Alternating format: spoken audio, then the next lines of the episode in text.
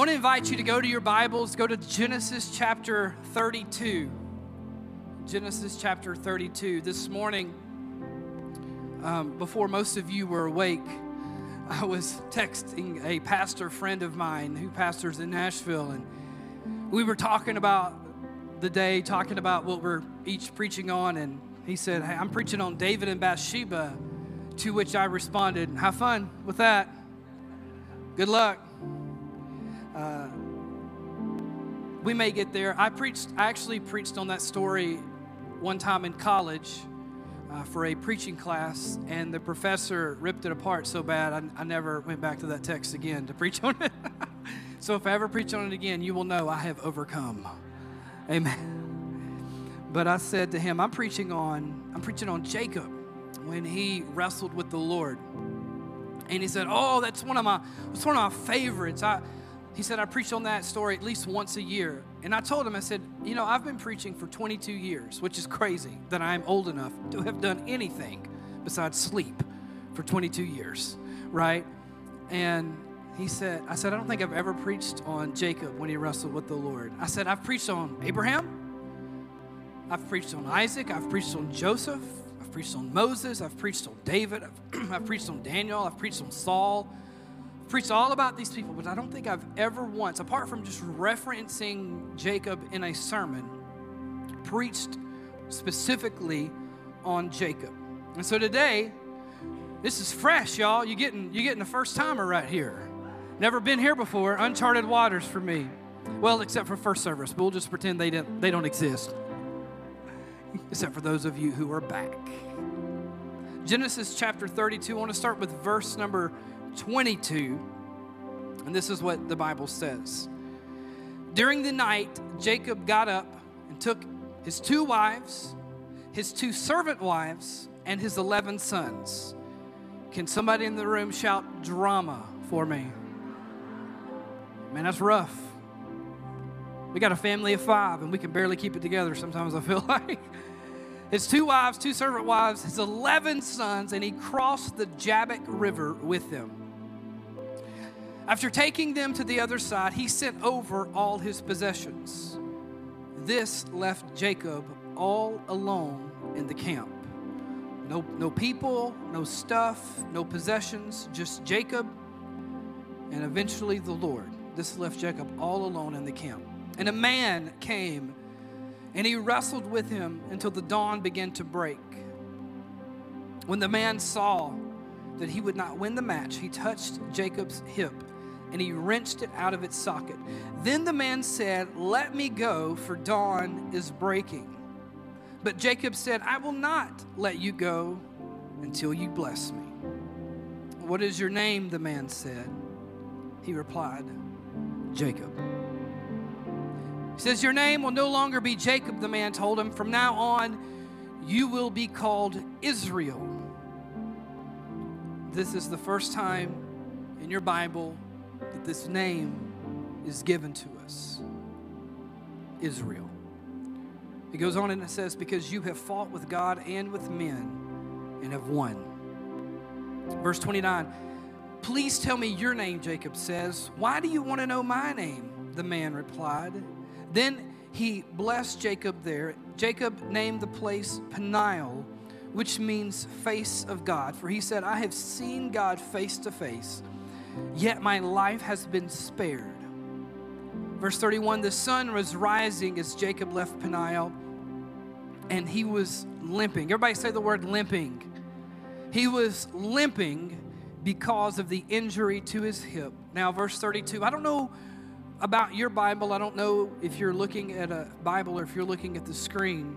But in my Bible, this is in parentheses, verse 32.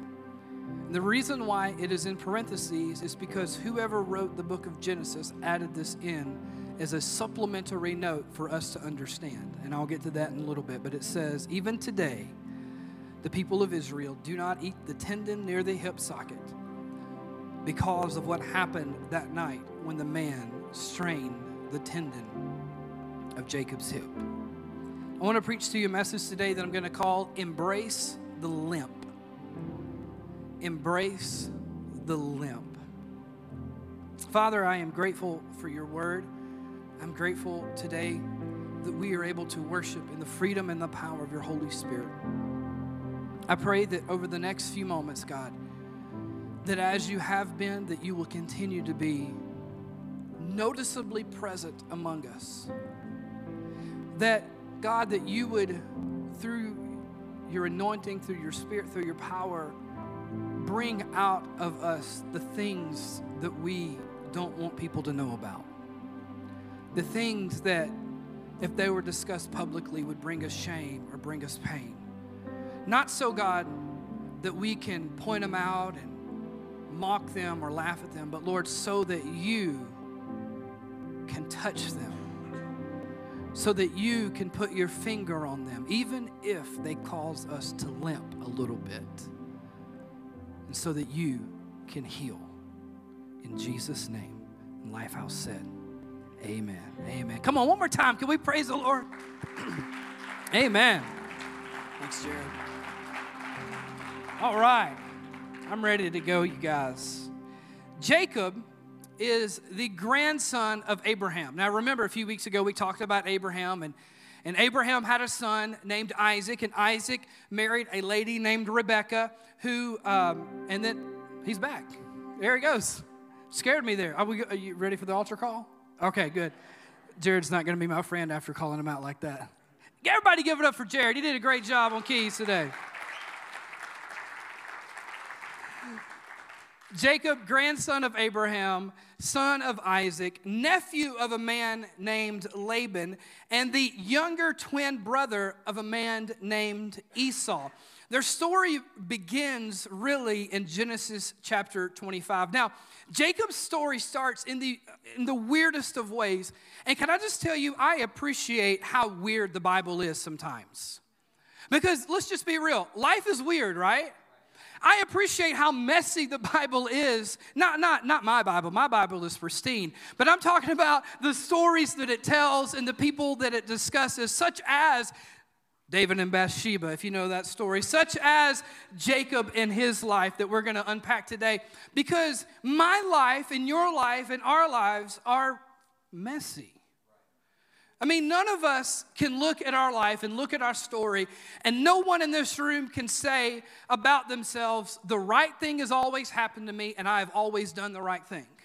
Uh, life is messy, and if we're being very honest about it, it's often rather weird, right? How things turn out. And so I love that. In the story, when Jacob is born, it says that as he's coming out of the womb, he's got a twin brother, Esau, who was just born right before him. And it says, as he's coming out of the womb, that Jacob is holding on to Esau's heel. And so they look at Jacob holding on to Esau's heel, and they say, I'm, I'm just kind of guessing this is how it went. They say among themselves, Oh, well, you know, look at that heel grabber. And, and so they think through these different words that sound like heel grabber and they say, Oh, Jacob, we'll call him Jacob. Just like we named his brother Esau because he was born with a bunch of red hair, and that and Esau sounds like red hairy man or something like that. And so we're gonna call him Esau. The, let's just go, let's just say it like this. They would have done well if there was a book of baby names in that era.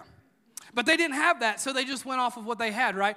And so Jacob is born grabbing a hill, and so they call him Jacob, which sounds like hill grabber, or another word that it also sounds like is deceiver. And, and I think about that, that moment. And, and our youngest Magnolia, when she was born, it was a very traumatic experience for me mostly, but, but also a little bit for Kristen, who's not in the room, and I can talk about this right now. And, and Magnolia was born, she actually was born with the umbilical cord wrapped around her neck several times. It was, it was not a, it was a, it was a rough, you know, few moments there, but praise the Lord, everything turned out okay. But because of the umbilical cord being wrapped around her neck, she actually uh, suffered a little bit of, uh, of loss of oxygen. And so her body had kind of this blue tint to it, but especially her extremities. Especially her hands. They were as blue as blue could be. And they were that way for several weeks, actually, well after she was born, and health was perfectly normal and everything was okay. But, but the kind of logic that they seem to have when it comes to naming people would, would be similar to me looking at Magnolia's hands and saying, you know what, we're going to call you Smurphalanges. That's going to be your name because you have blue fingers, right? And we're going to call you. I mean, like, I really thought hard on that, so I, appreciate, I hope you appreciate the attempt at ridiculous humor there. But that's the, the logic. And so, and here's the thing that happens with names and labels, especially when they are placed on us at young ages, is that we tend to grow into them. We, we tend to become what is spoken over us. And so, as life goes on, Jacob would manipulate Esau into selling him his birthright as firstborn for just a bowl of stew. Now, now there's another great sermon here that we could preach. We could camp out on the moment when, when Esau comes in and he's so hungry and he sees Jacob making some stew because Esau was the hunter and, and Jacob was the homemaker and Esau was hungry and he said, If you don't give me some of that food, I'm going to die right here and right now. And, and Jacob says, Well, sell me your birthrights. Almost sounds like he's joking, like he's being sarcastic. And then Esau says, Okay, whatever. I, it's not going to be any good to me if I'm dead. And so we could preach about how Esau valued instant gratification over long term results, right? But we're not going to do that today. We'll do that later. I'll let Holly preach that sermon. You ready for that, Holly? All right, next week. Everybody give it up for Holly. She's doing that. And then a little bit later in his life, Jacob is convinced by his mother hey, I want you to pretend to be Esau so you can steal the blessing of the firstborn from Esau. Isaac, my husband's old and blind, put some uh, goat hair on your arms and walk in and try to talk with a deeper voice. Like, I, I can't do it. I've tried. And, and, and pretend to be Esau and then get, get his blessing. And, and so he does that. So he, he begins to live into this identity of no, being known as a deceiver. And after he does that, understandably so, Esau is upset. And Jacob runs for his life. He goes to his uncle Laban's home where he is for a while and he meets this beautiful woman named Rachel. And he goes to Laban and he says, Hey, I know she's my cousin, but this is Old Testament times and it's not weird. Can I marry my cousin? Come on, guys, this is hilarious, right? Okay. And uh, don't do that today, okay? Um, and so he goes to Uncle Laban and he says, Hey, can I marry my cousin Rachel? And Laban says, Of course, why not? And then there's a wedding and it's beautiful and it's wonderful, but apparently it wasn't very well lit. And Rachel and and and uh, Jacob go to the to, to the tent to do whatever married people do after they get married, and and then Jacob wakes up in the morning and finds out that it's not Rachel, it's her ugly older sister Leah. Sorry, Leah. I know there's Leah. You're not. Yeah, you're great though. You're wonderful. Thanks for running the camera this morning. Everybody, give up for Leah. I think it's spelled different though, right? Yeah, it is. Okay, good. So I'm off the hook. All right. And so, I mean, it just makes you really appreciate Thomas Edison and Benjamin Franklin and electricity and light bulbs, right? Because uh, we can see now. And so, so Jacob not only is a man who deceives, he is a man who has been deceived. And time goes on, right? And he deceives his uncle. And, and here we have this situation where Jacob is now traveling back to his homeland, where Esau still is. And Esau gets word that Jacob and his whole family are on their way back home. And, and, and Jacob knows Esau is coming. And so this is where we are at in the story. Jacob's on his way back, and he sends his family, he sends his wives, he sends all his possessions across the river ahead of him. And it's just him and the Lord, and there's a wrestling match with God. Now, I want to I wanna rewind a little bit there's something that is also important that you need to know about Jacob's life. In Genesis 28, on his way to Uncle Laban's home, well before this ever happens, he goes to sleep on a rock. The Bible says he lays his head down on a rock and he goes to sleep. He must have been really tired to put his head on a rock and go to sleep. I'm just saying. And he goes to sleep and he has a dream or a vision. We today, when we refer to it, we call it the, the vision of Jacob's ladder. And in this vision, the Lord begins to speak to him. And this is what he says in Genesis chapter 28, verse 14. He, he starts by repeating the promise that was given to his grandfather Abraham. And he says, Your descendants will be as numerous as the dust of the earth. They will spread out in all directions, to the west and to the east, to the north and to the south. And all the families of the earth will be blessed through you and your descendants. And then verse 15 kind of takes a little bit of a transition. And the Lord starts the sentence by saying, What's more? In other words, what is happening is not only am I promising you what I promised to Abraham, but in fact, I have a special promise for you that goes above and beyond what I promised Abraham. And he says, What's more, I am with you, and I will protect you wherever you go. One day I will bring you back to this land. Now, remember where we are when we opened in Genesis 32. He is on his way back to that land. Is everybody following me geographically and historically in the moment? He says, One day I will bring you back to this land.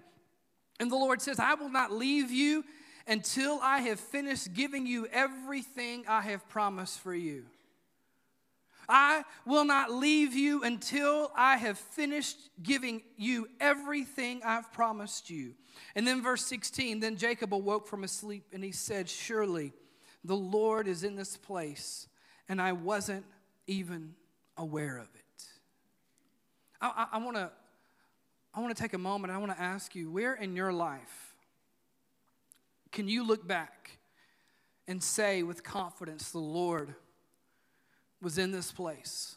The Lord was in that place.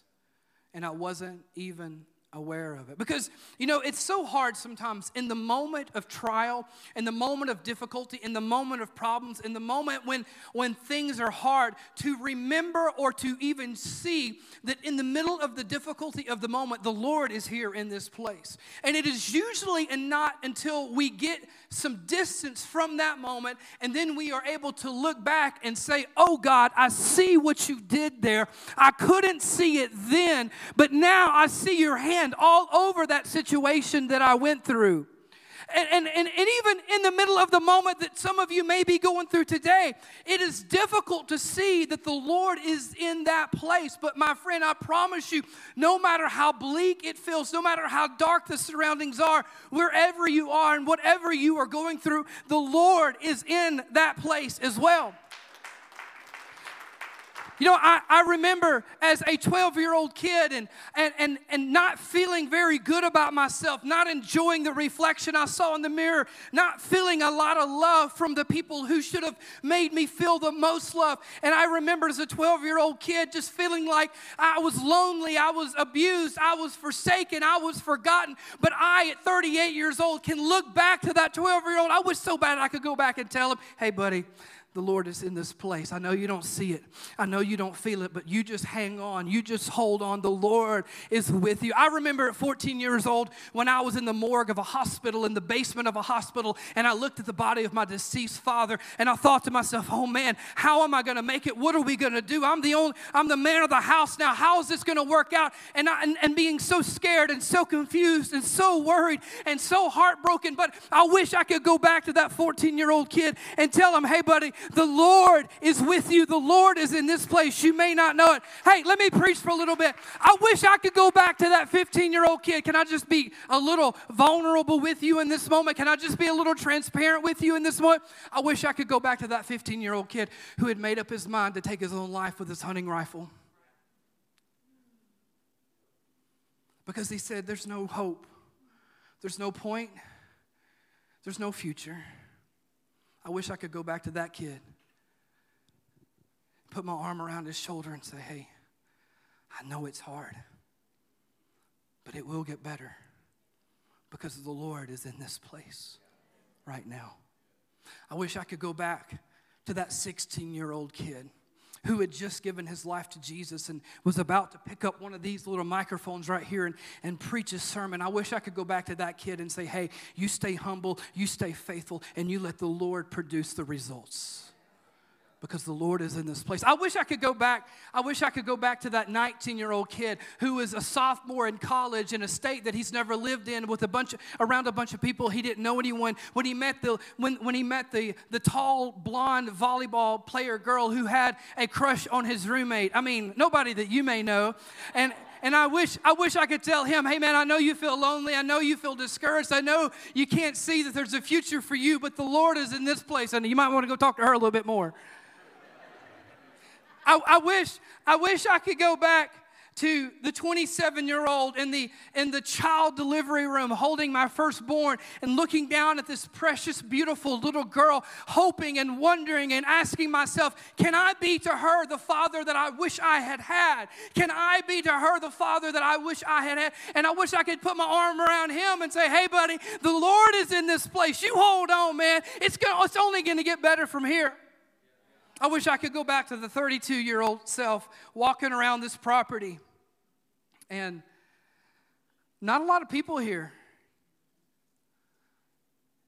And asking myself, asking the Lord, asking different people, can God move in Oak Ridge? Can the Lord move in Lifehouse? I wish I could go back to that, to that person just a few years ago and say, hey, this is going to be good. The Lord's in this place. I, I, don't know. I don't know what's going on in your life. Maybe, maybe you have went through a divorce. Maybe there's a situation where your body isn't acting right.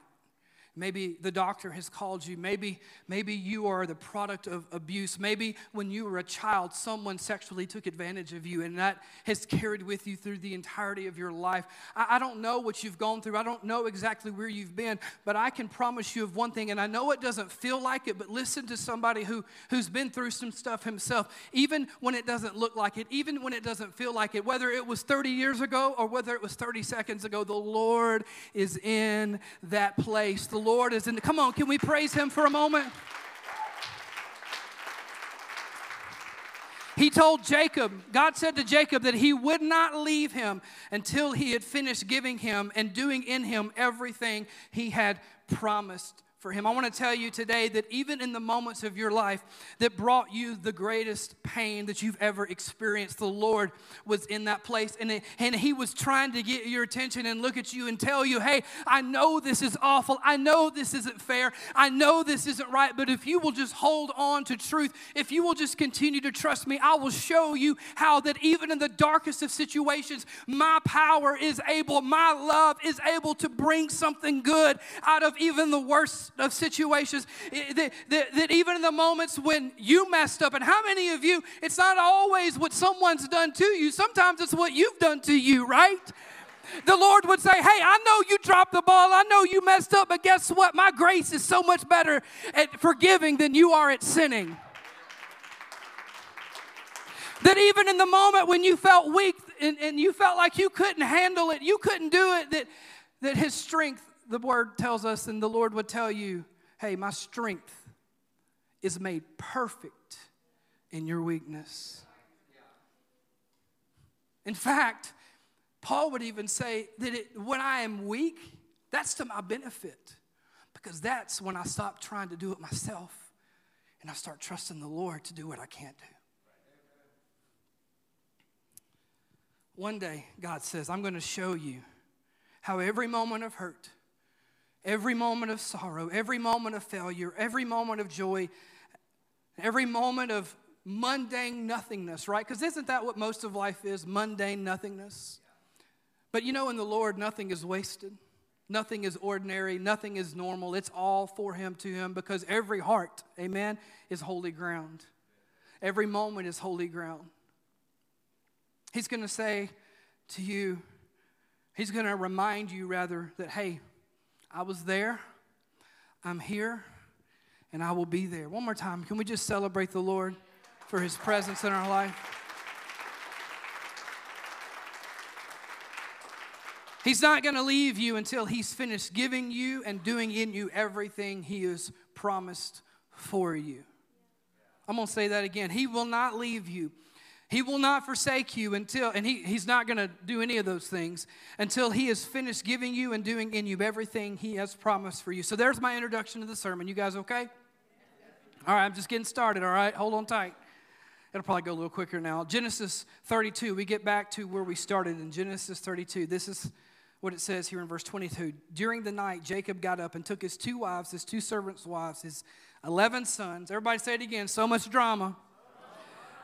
And he crossed the Jabbok River with them. After taking them to the other side, he sent over all of his possessions. This left Jacob all alone at the camp. No Netflix, no YouTube, no podcast, no Audible, no, no Spotify, no social media, no buddies, no fishing pole even.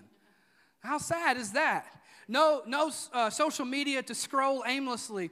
And, and no doubt in this loneliness, in this solitude, that he began to pray, that he began to reflect. He's on his way to reunite with Esau, and he's having to come to terms with all that he has done and all that has been done to him. And I just want to I just want to pull out one thing right here and just let you know something that's kind of hard to hear but is very true. Many of our problems. Raise your hand if you've got problems. I can't raise both my feet, but I would if I could. Many of your problems are because of what someone else has done to you. Many of your problems are because of what people have done to you. And, and I talk to people and they're telling me about the anger they feel or the bitterness that they hold on to or the unforgiveness that they, that they harbor. And they would say something like, You just don't know what they did to me. You don't know how much they hurt me. You don't know what they said to me. And those are all very true statements, right? Those are all very true. And I would say, You know, I don't know, but I do know that holding on to it isn't making anything better today. I do know that. And, and, and, so you, you don't know how they abused me. You don't know what they said. You don't know how badly I've been hurt. All very true things. And so a lot of our problems that we deal with on a daily basis are the result of what someone else has done to us. But if we're going to be brutally honest with ourselves, and if we want to receive all, that the, all of the healing that the Lord has for us, and to become the men and women of God that He wants us to be, we have to own the fact that while a lot of our problems are the product of what some external force has imposed imposed upon us, most of our problems are the fault of what we've done to us. I know that's not popular, that's not catchy. You're not going to put that on Facebook probably later today and talk about how good the preaching was on that one and quote me in saying that you, you are your own worst enemy. But the truth of the matter is, some of the stuff that we go through, some of the things that we deal with, are because of things that we cannot control. But most of the things that we deal with are the product of us making decisions. We choose to isolate. We choose to hold on to anger. We choose to hold on to bitterness. We refuse to forgive. And, and, and instead of addressing pain at, at, the, at the point of the pain, we, we choose to medicate the pain, hoping that we can suppress it, the symptoms of it, and go about daily life, and no one will see because of the facade that we've put up. And so Jacob had to send all of the stuff. I mean, Jacob was a wealthy man. Jacob had a large family. I mean, Jacob's children would become the tribes of Israel. Jacob has received this incredible promise from the Lord. But in order for God to truly deal with all of the stuff that was lodged deep in the heart of Jacob, he had to get rid of all of the layers of protection that he had from his family to his friends to his material possessions. It all had to go to the other side of the river, and he had to be alone so that just him and the Lord could talk it through. Verse 24, it says, This Jacob, this left Jacob all alone in the camp, and a man came and he wrestled with him until dawn began to break. I just want to say, I, I don't know how familiar you are with when you read things about the angel of the Lord in the Old Testament, but uh, this is not an angel. This is not an ordinary man. This is, I believe, it is Jesus in the flesh pre incarnation. And so this is this is God in the flesh. And in a few verses, I think will actually make this very well known to you. So in verse 24 again, this left Jacob all alone in the camp, and a man came and he wrestled with him until the dawn began to break. At verse 25. When the man saw that he would not win the match, this is hilarious to me. I actually put a question mark in my Bible by that sentence, but we'll come back to that in just a moment. When the man saw that he would not win the match, he touched Jacob's hip and he wrenched it out of socket. Now, my question is how can the man be too weak to win the match, but so strong to just put his finger on his hip and knock it out of socket? Right? Okay. And so, what is happening here? This is not a true wrestling match. This, this, is, this is something way more intimate, and if I would even say, way more fun. This is good old roughhousing. This is horseplay, or if you're in the Moorehead home, this is wrestling. Not wrestling. Wrestling is what they do in the Olympics. Wrestling is what we do on Malvern Road, okay? We're wrestling. And I love wrestling with my little girls. I'm, I'm a father of three daughters, and yes, we, we wrestle, okay? And sometimes I forget that they've gotten strong and big. And every so often, eh, why do you think I keep going to the gym? So I can hang, right? It's, because it's not just one that gets me, it's when they all three team up on me, right? One goes high, one goes low, and one goes right in the middle, right? That's when it gets rough. And so they're, they're horseplay and they're wrestling. And so I got to looking into this and I wanted to learn some more about this. And so I used the, uh, the infinite, always uh, infallible resource of Google, who make, never makes mistakes, right?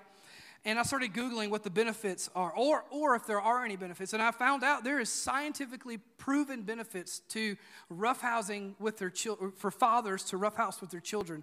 And this is, this is what I found roughhousing with your kids will boost your kids' resilience. Because, in other words, they keep trying to win, they keep coming after you. It gives them a sense of uh, where they don't want to give up. So they keep trying, right?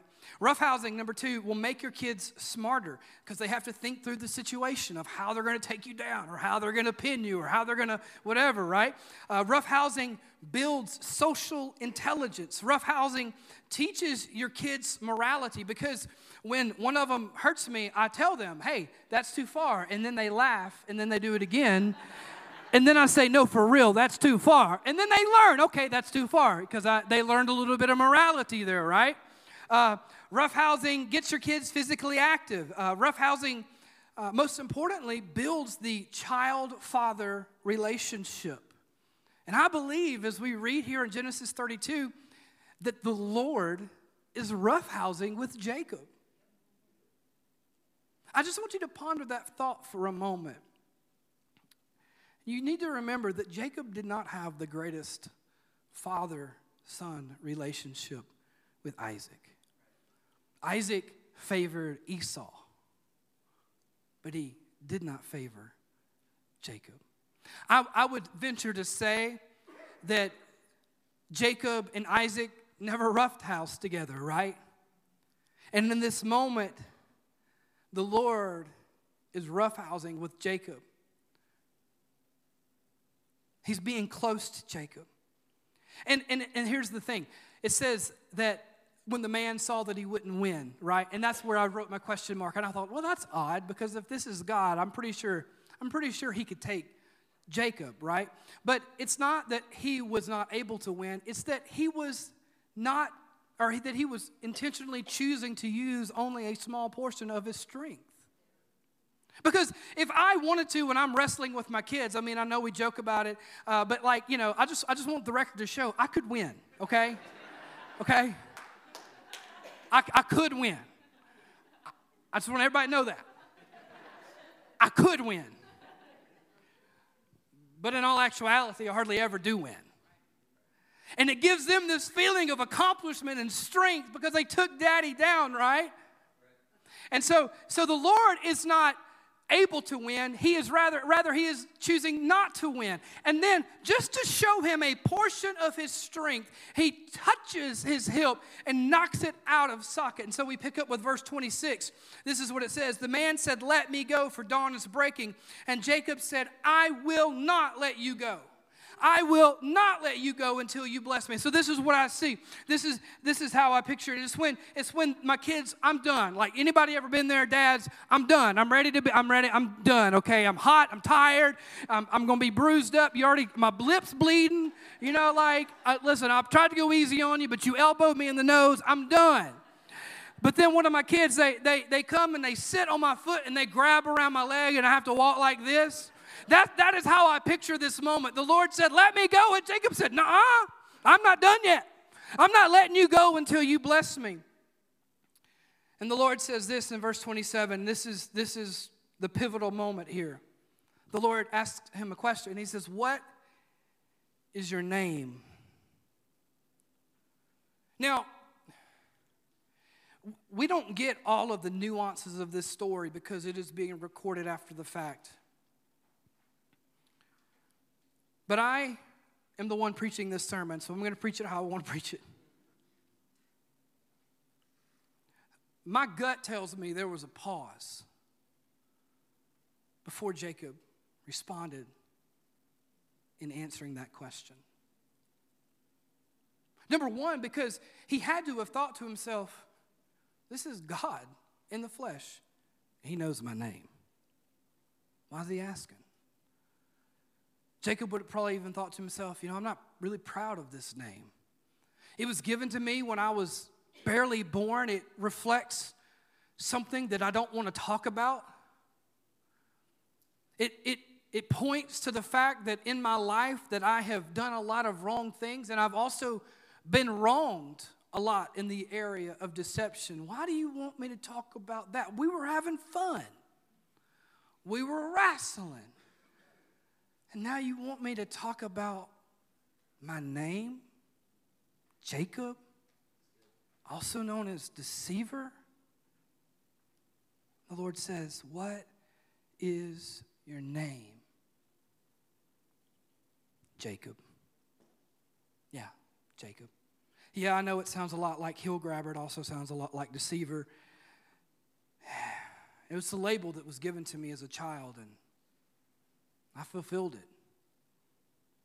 Jacob.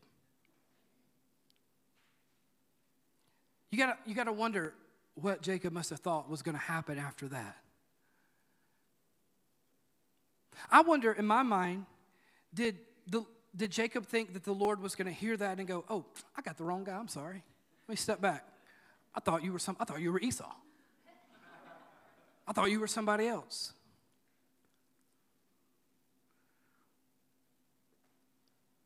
Verse 28, the Lord begins to speak and he says, Your name will no longer be Jacob. From now on, you will be called Israel because you have fought with God and with men and have won. I love it. The Lord, the Lord makes Jacob own up to this point of pain in his life. He says, he asks him, What is your name? And it's not because the Lord needs to know his name. It's because Jacob needs to say, Okay, here it is. Here's, here's all the cards out on the table. Here's, here's all my problems. Here's all my pain. Here's all the things that have been done to me. Here's all the things that I've done. I know I'm awful. I know I'm worthless. And in your mind, God, uh, in Jacob's mind, he's got to be thinking to himself, God, why do you want to know this? Why do you want to see this? I mean, you, you know everything anyway. Why do you need to know it? And God, I think, would say to him, It's not that I need to know it, it's that you need need to know that I'm better than this. It's that you need to know that I'm greater than this label. It's that you need to know that your name, even though it was Jacob the deceiver, Jacob the hill grabber, now you're going to be Israel. You're going to be the man who fought with God and men and won. Even more importantly, you're going to be the man who fought with yourself and came out victorious. Because at the end of the day, God will not heal what you continue to hide. It has to be brought out into the light. And Jacob says, Tell me your name, since we're talking about names. And God says, Mm-mm, Nope, why do you want to know my name? No big deal. Verse 30 Jacob named the place Peniel, which means face of God, for he said, I have seen God face to face, yet my life has been spared. You guys okay? Genesis 32 and starting again in verse 31. The sun was rising as Jacob left Peniel. I mean, there's a lot of imagery being used here to, to communicate that this is not just significant of a new day in Jacob's life, but a new season in Jacob's life. The sun is rising. and he was limping because of his injury. He was limping. He was dragging that leg as he walked. He, he, he gets to Rachel and Leah and his 11 sons, and, he, and they go, What happened to you? Why are you limping? You were by yourself. What'd you do? Did you fall down? Did you trip over a rock? And Jacob says, No, I had a wrestling match with God. You can just imagine Leah and Rachel are like, they look at each other and go, He's lost it. we knew he was crazy, but this proves it. No, no, no. I think he's, he's, he's walking like this, and they say, What happens? And he says, I had an encounter with one who, knew, who knows me and still loves me. I had an encounter that changed me. And I love this verse number 32 it's in parentheses in my Bible. Moses writes the book of Genesis at least 400 years after this moment. This moment is preserved through oral tradition and revelation given to the Lord. And Moses pens these words. And, he, and in my Bible, like I said, it's put in parentheses to communicate to me and to communicate to us that it didn't happen in the moment, but it's being observed after the fact. And it says, even today, even 400 years later, people still do not eat that tendon near the hip socket. By the way, I've never eaten tendons before on purpose, but maybe they did. They, they don't eat the tendon near the hip socket because of what happened that night when the man strained the tendon of Jacob's hip. Even today, even today. In other words, that limp was so powerful, that encounter was so magnificent that it transcended transcended generations and generations and generations so that many years later, people would still remember the moment when Jacob encountered the Lord and it affected not just their lifestyle, but their diet. It became something imprinted in their memory, remembering the time that Jacob confessed to who he is. And God said, No more will you be known as a deceiver. No more will you live. Come on, help me out, Brad. No more will you live on that crutch. Instead, you might have a limp, but you ain't gonna have no crutch for crying out loud. You might, you might walk a little funny, but you ain't gonna walk on that crutch of deception anymore. I wanna tell you something, Lifehouse. We have two choices today as we sit in this room. Our children and the generations that follow us, they can inherit our crutches.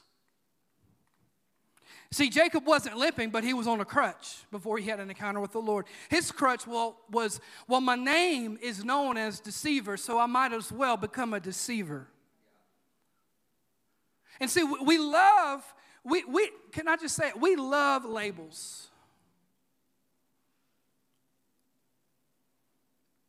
And many of the crutches that we are leaning on today were given to us by people who should have given us a limp. Instead, they gave us a crutch.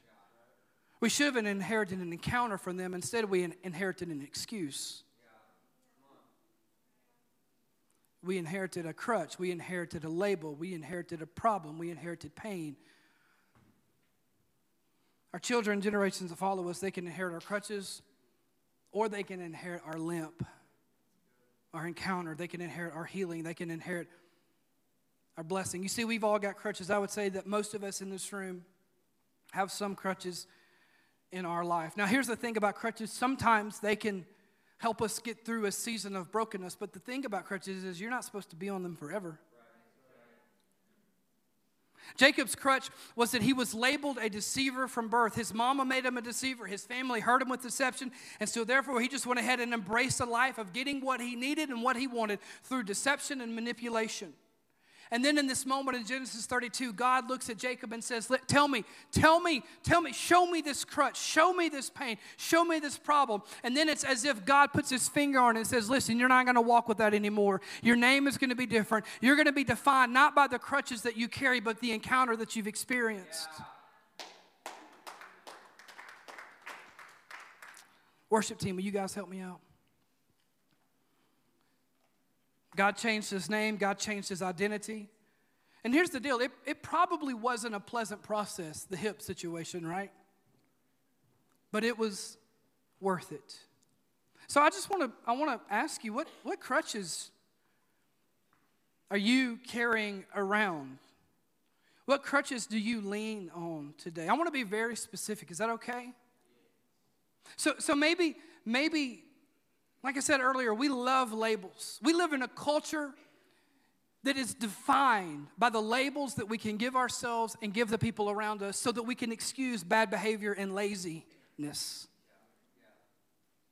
Now, I'm not, I want to be very clear. I'm not trying to say that there are not legitimate reasons for sometimes for people to act the way they act or feel the way they feel. Do you hear me?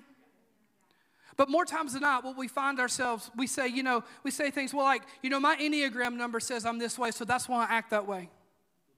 And so we lean on that crutch of being a jerk because we are an Enneagram number 13. That doesn't exist. I figured if I called a real number out, somebody would get offended because you, would, you lean on the crutches of insecurity and offense and you like to hold on to when people hurt your feelings. And so that gives you a reason to be mean and to be rude and to have your guard up and to, and to treat people the way you treat them because you're worried that if you let them in, they're going to hurt you. So you lean on that crutch of insecurity. I mean, you know, maybe, maybe can, if we can just be a little more close to home, maybe, you know, you, you're physically unhealthy and, and, and you're, you need, you need to, can I just be real? Like you, have been abusing food because, you know, you've had a bad day, you come home and little Debbie makes it better, or you've had a great day and you want to celebrate and little Debbie makes that even better, right? And so we're leaning on that crutch, you know, abusing our bodies by the things we're putting in them, celebrating or, or medicating, however we want to do, instead of knowing that our body is a temple of the Lord, meant to, to honor Him and to, and to further the name of Jesus, but we're not treating our bodies right because we don't believe right things about ourselves. And so we lean on the crutch. You know, maybe maybe you're struggling with depression this morning and instead of wrestling with the Lord about it, you've just accepted it.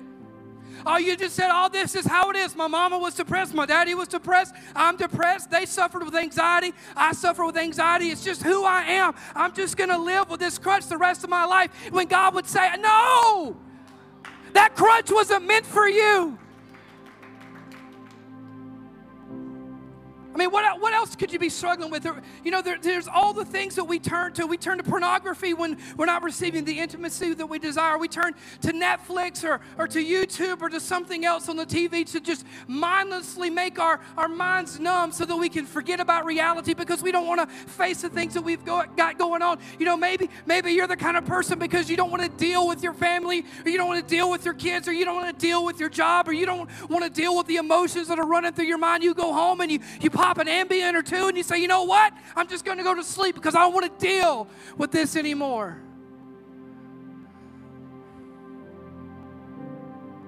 Maybe you hold on to that crutch of unforgiveness that says, I'll never forgive them for what they did to me. They don't deserve it. You know what? That might, in a way, be true, but you deserve the freedom that comes with forgiveness.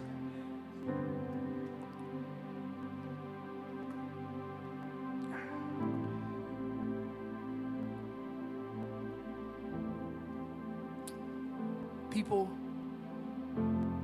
can see the product of our encounter that healed us, freed us, redeemed us, restored us, Our people can see the labels and the excuses that we carry and use as crutches to get through this life. My question I think the question today, and here's, here's, here's the thing that we have to understand is that this is comfortable. For a lot of people, this becomes a place of comfort and identity. Oh, you know so and so, they went through this. That's why they act that way. You know, my father left me when I was this age. This is that's why I'm this way and, and, we show people. We pull it out of our back pocket and we go, "Here, look. This is that's why that's why I feel this way about that. That's why my attitude's this way. That's why my personality's this way. That's why I'm this, you know, whatever it may be. It's because of this thing." You know, I was I was sexually uh, abused when I was a child. That's why I'm this way. And I want you to understand, I'm not trying to belittle any of those things. Those are huge things. Those are big deals, and, and, and I'm not making light of them, but I am saying that the Lord wants to bring those things out into the open, not to embarrass you, not to hurt you, but to heal you. Listen, I've got a lot of crutches I could pass on to my kids, and, and truth be told, I probably have already passed a few on to them. But if I want to pass anything on to them, if there's anything in my life I want to give them, it's a limp that says to them, hey, girls, I was hurt but I had an encounter. It didn't make all the pain go away, But it did help me that every time I feel the pain, instead of withdrawing or instead of, with, instead of isolating or instead of pulling out that crutch, I go, Lord, thank you so much that you touched me and healed me and helped me. I want you to stand with me this afternoon. I just wonder if there's anybody in this room today that would say, God, give me the spirit of Jacob that, that would say, God, I'm so desperate for you to heal me. I'm so desperate for you to help me. I'm so desperate for you to forgive me.